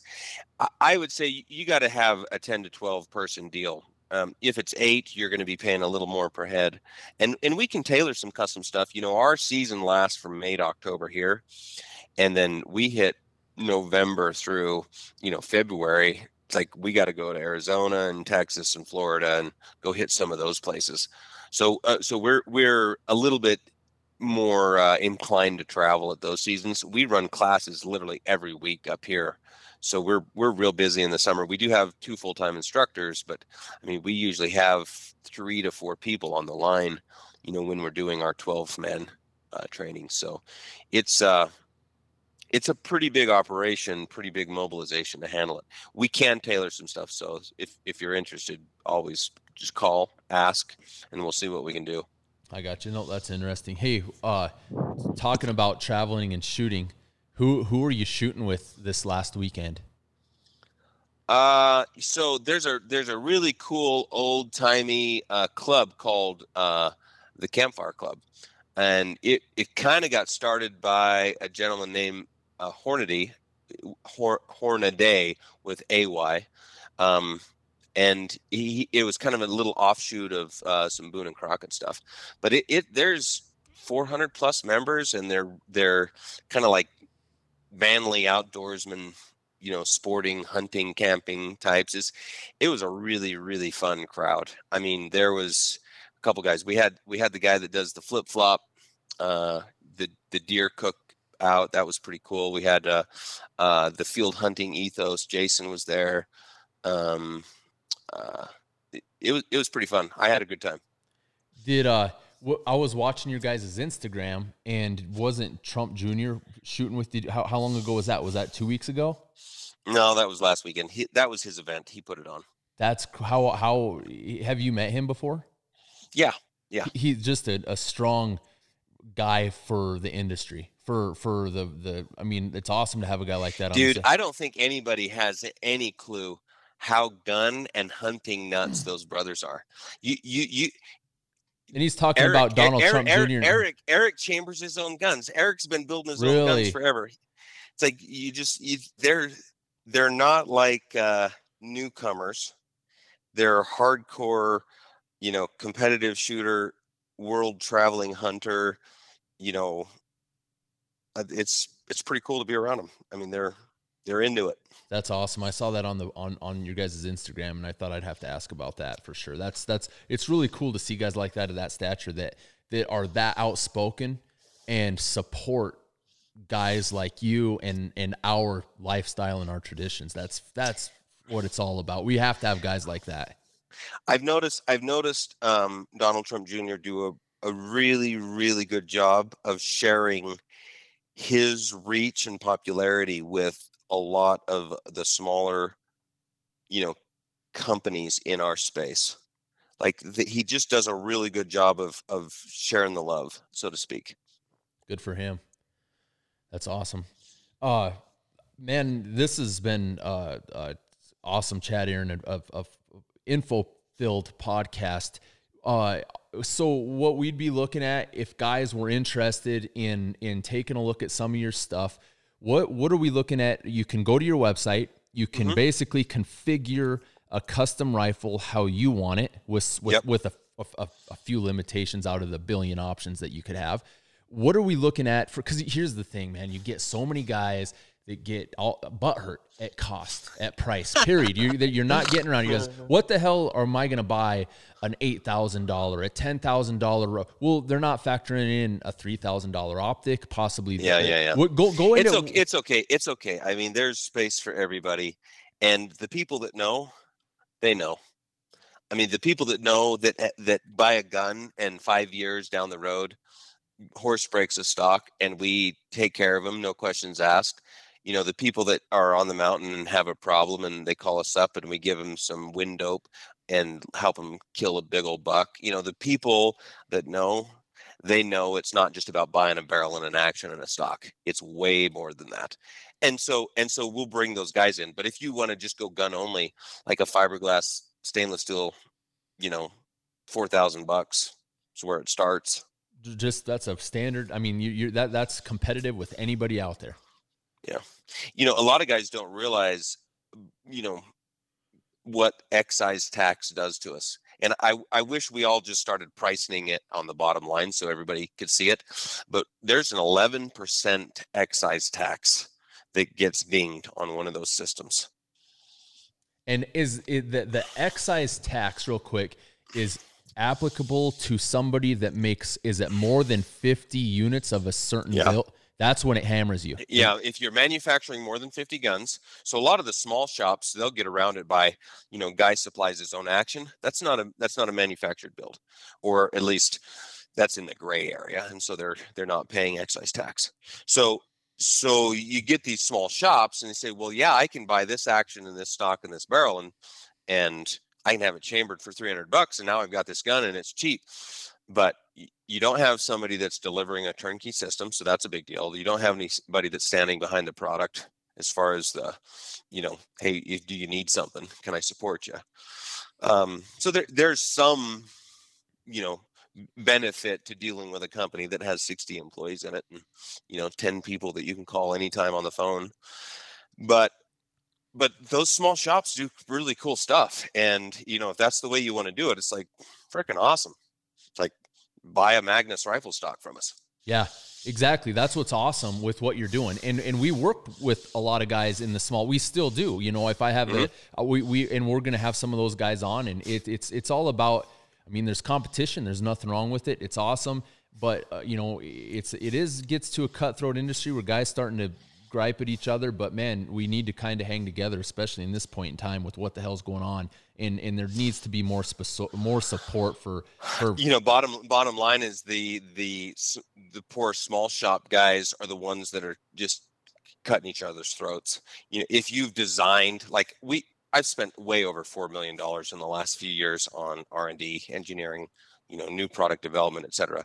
It's like if you take a look at that type of r&d spend and the products that we develop and bring to the marketplace it's like we don't really compete with the small guys. You know they compete with each other. They do take business from us that could come our way but uh, you know eventually what's going to happen is all the guns that are out there are going to get bolted together by the customer just like ars like it's we're only a couple years away from that yep. and the small the small precision builders they're if they haven't innovated and created new products, then they're out. They're done. I could see that. I can I can completely understand what you're saying. And I mean with that with that said, leading us into what I'd say uh, the last question for you, Aaron. We're at over an hour and a half, which is this has been freaking awesome, awesome, awesome content for these guys. Who, if somebody's looking for a gun, and and they can go to your website. They can basically fabricate the whole rifle how they want it. Who who are you? Who, how are you going to sell a gun to these guys? Who's your customer base? Who are you marketing to? For the guys that are listening to us, that hear us, uh, you know, talk about the amount of elk that we kill every year. We're deer mm-hmm. hunters, we're antelope hunters. We smash the coyotes every winter for their fur and we're just avid outdoorsmen. It's what we love to do. We shoot all summer long. We send a ton of rounds downrange. The guys that are listening to us, who, who how you how do you market to them? What do they if they want? Why should they buy a gun from you? Um, I think that buying a gun from Gunwerks is really comparable to buying a car. And there's tons of cars out there that get the job done. But there there there are types of people who appreciate the small difference, that 10 or 15% difference eh, between, you know, the, the, the workhorse Toyota and, you know, maybe the new C8 Corvette or the, you know, the big Mercedes or, or different product, right? It's like the, those little touches that make it better. Guess what? They both drive down the road at 65 miles an hour they both run the speed limit. So if guys are just saying, "Well, I'm buying this gun because it shoots, you know, a half minute group," and why would I spend three times as much to buy a gun that just shoots a half minute group? It's like, well, it's not just about the group size. So the customers that come to us, a, they're either really busy and their time is is really expensive, and so they let us do those services for them. Okay, that's one customer. Um, but I really think it's the customer that likes a tested product that has absolute backing and performance guarantees, right? Anytime, any place, anywhere, we got your back. That recognizes those details. You know, the difference between the Toyota Corolla and the the big Mercedes. You know, the comfort, the touch points, you know the little extra performance enhancements the the way the recoil signature works just even things like the way we control spin up torque on a barrel. Um, our ability to handle big cartridges light rifles and still give that consistent performance you know it's the guns that people trust when there's a $500000 sheep tag on the line. It's like that that's that's the guys that we pull in. And the guys that just want to bolt a barrel action in a chassis you know, that are, you know, shooting matches and wearing out barrels every weekend. It's like that's a different guy, and maybe we can sell him some parts and rangefinders or scopes or something. But he, that might not be the rifle guy for us. Makes complete sense. Makes complete sense. Aaron, we appreciate the time that you've taken, man. It's been a like I said, this is just uh, something that gets me all jacked up. I, I I love to sit and listen to guys like you. We had Doug Milton at SRT Arms, the CEO there. He's an engineer as well. You guys have a different kind of mindset, and it's it's intriguing as hell for us to be able to. It's, it's cool when a company's run by an engineer instead of a marketing dude. There you or go. a business guy, that's right? A, that's it. Yeah, exactly. Because sometimes sometimes we nerd out, and the customer gets the benefit of bad business decisions. exactly. Hey, how how open would you be to doing? Like another podcast later on where like I, am assuming you're you're very intelligent and and and have a, a knowledge. That's a good base. assumption, James. That's a good assumption. Without he's only spent four million dollars on R and D in the last what four years. Now, hold on a second. That actually is an indication of my stupidity. So, sorry. Let me rephrase that then. So, what like regarding ballistics, load development, stuff like that, is that something that you have uh, a, a, lot of. I have I have some great opinions. Ballistics. I think I'm I'm I can give you guys some really cool stuff, and I think there's a, some exciting directions that our industry's taking. Um, you might be disappointed in my my uh, load development theories because I think I think it's kind of like neck turning. There's a lot of shit going on that doesn't have any value. Well, let's let, let's let's try and we'll write a whole bunch of questions down, and hopefully you can answer them. And then if we miss something that you'd like to talk about, let's let's set it up for another podcast and see if we can't knock something out again. Break, you bet, buddy. Going down a little let bit me, further. Let me know when. Hell yeah, man! Awesome, Aaron. I appreciate the the like I said the time and the information that you've brought to the table for us and for the guys that like to listen to us. We, we think that you have an awesome product out there. We've been uh, really, I should say, we appreciate being able to to work with you guys. It means a lot from our end being able to work with a company that's high end as yours. It's awesome, and and it, it's a very fortunate situation that we're in to be able to do that. Appreciate that, James, and the the same the same uh, compliments back to you guys. I love being around killers. Thanks, man. We appreciate it. We try to be, we, we try as hard as we can. And uh, you stay safe over there, buddy. We'll keep in touch. And once again, we appreciate it. All right. Thanks. Yep. Take care, buddy. That was awesome. That was freaking awesome. There was a ton of information there. We're at 141 minutes. That's something like uh, the SRT Arms podcast that we did, where, you know, uh, Doug broke it down and went into detail on everything. It's it's uh there's too much information to take in. You can't get over it all. Which is oh, we might have another one coming on hot here. You call it back? Maybe, yeah. Aaron, Aaron, what's up, dude? Yeah. yeah. Uh, I had my phone in the fridge, and maybe the fridge blocked out the cell signal. For for for what? He put it back with the milk from a cereal. No, I'm freaking. I'm trying to eat some, find some dinner to eat. That was just a snack. so you oh we thought you were calling to to you maybe forgot something that you mentioned that you didn't mention. You know, you know, I just hung up. Are we good to go? We're good, dude. Okay, that, what, you too. Have a good evening and take care over there. Bye. Yep, later. No, I was going to ask him about uh, load development, and then he said that he builds the guns around the load, I, and I'm like, all right. Well, I had right that written down too, but but that's why I wrote that down right off the bat. I'm like, let's do a podcast on ballistics and load development because that's that there there's there's a man you guys that's a lot of solid information out there. Like I said, what our goal here is to bring subject matter experts and that's what these guys are. I mean, that's what they do, that's what they live. They they designed when we went up there he told us the amount of hours that the the engineers the the guys that designed these stocks the ClymR the magnus the Verdikt did. And you know you got we'll, we'll get we're going to try to get manners on. We're, we're, john and i were talking we'll get chad at lri on.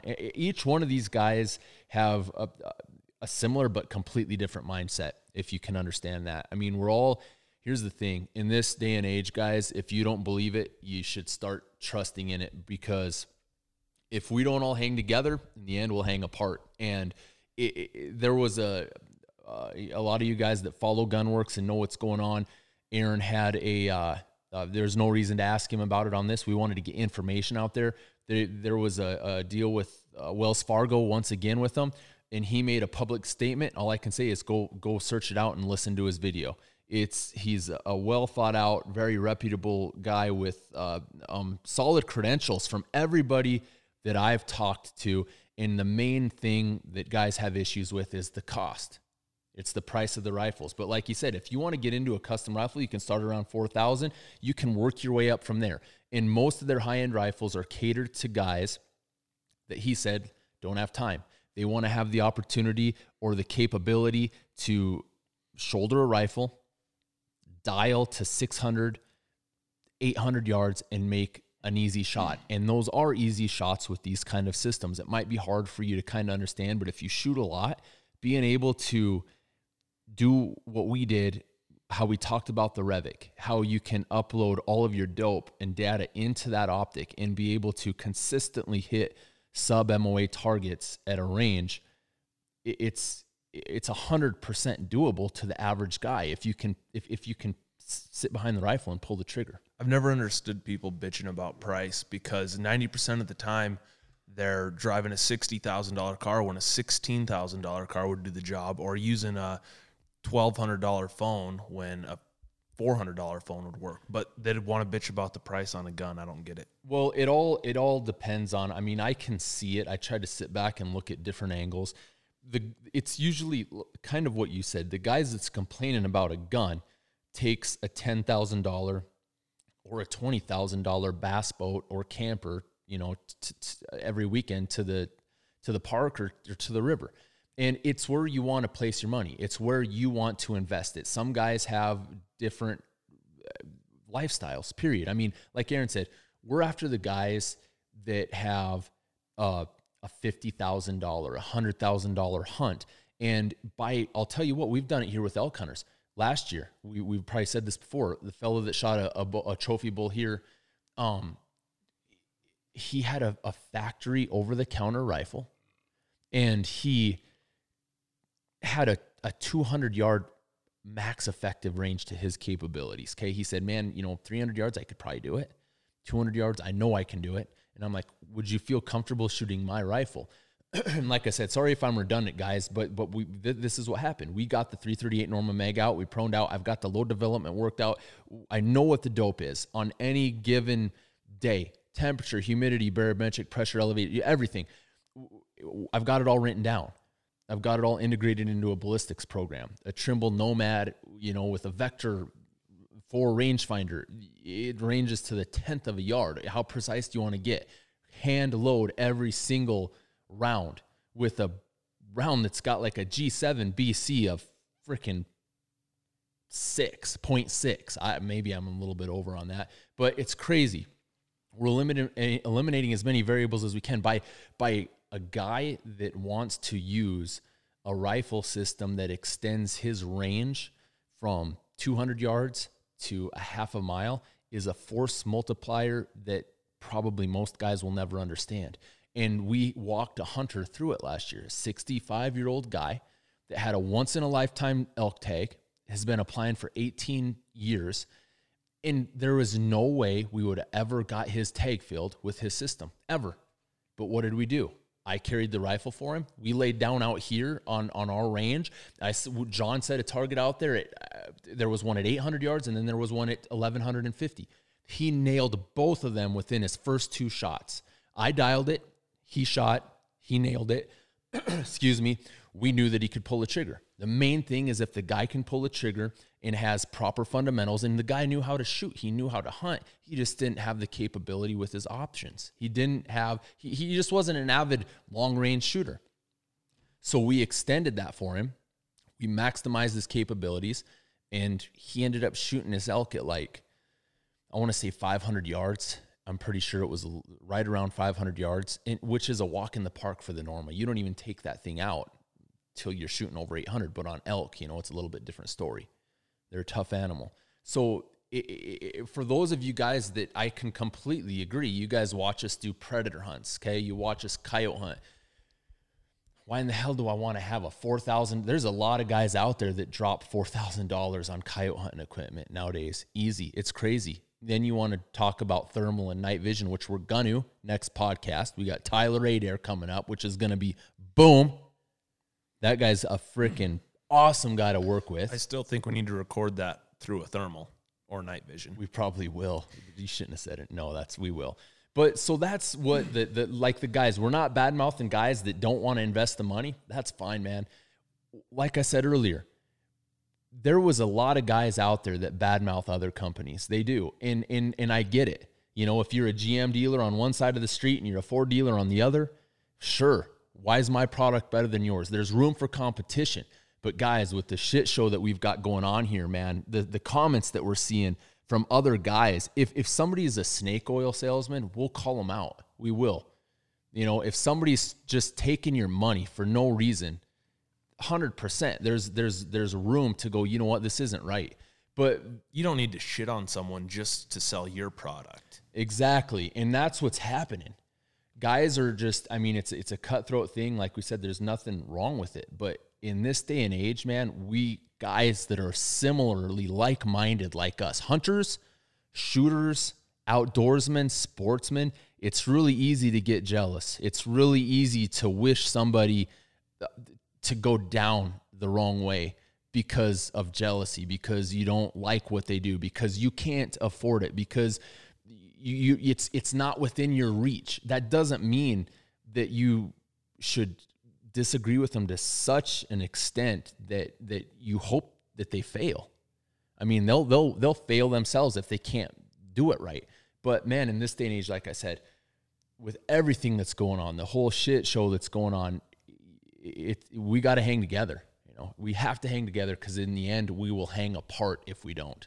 That's not my saying, but that's a hundred percent the truth of what will happen.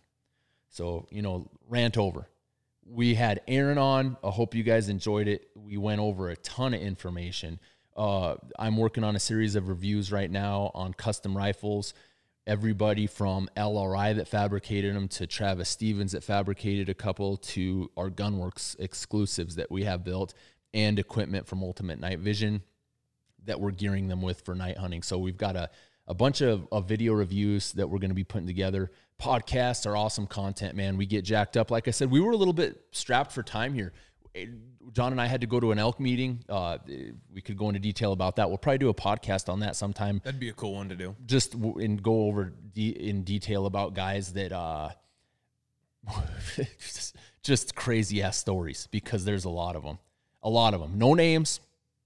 Guys might know who we're talking about, but no one will ever know who you are. But they're freaking crazy fun stupid stories. And uh, like at the meeting, what we were talking about, it's a massive depredation uh, occurrence. They want guys, landowners are pretty upset with the state, and they want to be able to gain access to easier elk tags for personal use. Which, like I said, I'm I agree with all of the landowners, and and you know the sportsmen are going to come. The sportsmen are going to complain about it because they have tags the fact of the matter is what we what we're doing here is we're scrutinizing a lot scrutinizing a lot of the hunters because the elk need to be killed. I mean, we killed like 30 of them here last year. I told John on the way home our goal is 50 this year. And uh, and uh, we can do it, but we have to have the shooter's mindset behind them. They have to be able to pull the trigger. Yeah. They have to be able to to what what we're going to do is we get a lot of people that are you, you can just tell they they may not be athletic they may not be able to shoot a gun. We we are setting each hunter out that stays here that wants to hunt our ground, and they are shooting groups. And they have to have equipment that can do it. I mean, that does you don't have to have a thousand, ten thousand dollar setup, whatever, but your equipment has to be capable of it. And like this season, the early season, the depredation season, most of the shots are going to be closer range for guys. They've just got to be able to sit it out and wait it out. But then again, that kind of goes back into we, we, should just do a whole we'll just do a whole separate podcast on that because like that goes back into we have a guy out here that might have a group of guys with three tags and they sit there for three days, four days, and they don't see an elk, or they do, but it's out of range for them, and then day five after they leave, we're out in the same field, and boom, an elk walks out right in front of us. That's what a lot of these landowners are like. You know what, man? And they're right. We they're right. We know where the elk are. We see them more than anybody else. We have had awesome success with the elk hunters, with the sportsmen that are here, but there's still room for more to be killed. And by allowing us to do it, guys like us that shoot a lot, that hunt a lot, that can do it discreetly and still give away the meat or fill somebody's tag. That's what a lot of the meeting was about. So it was it was kind of it was actually a pretty heated discussion to tell you the truth. And and so we we had that meeting for an hour. We had to cut it short. We left. We got back here. We had to set that camera up. We had to set that camera up right there.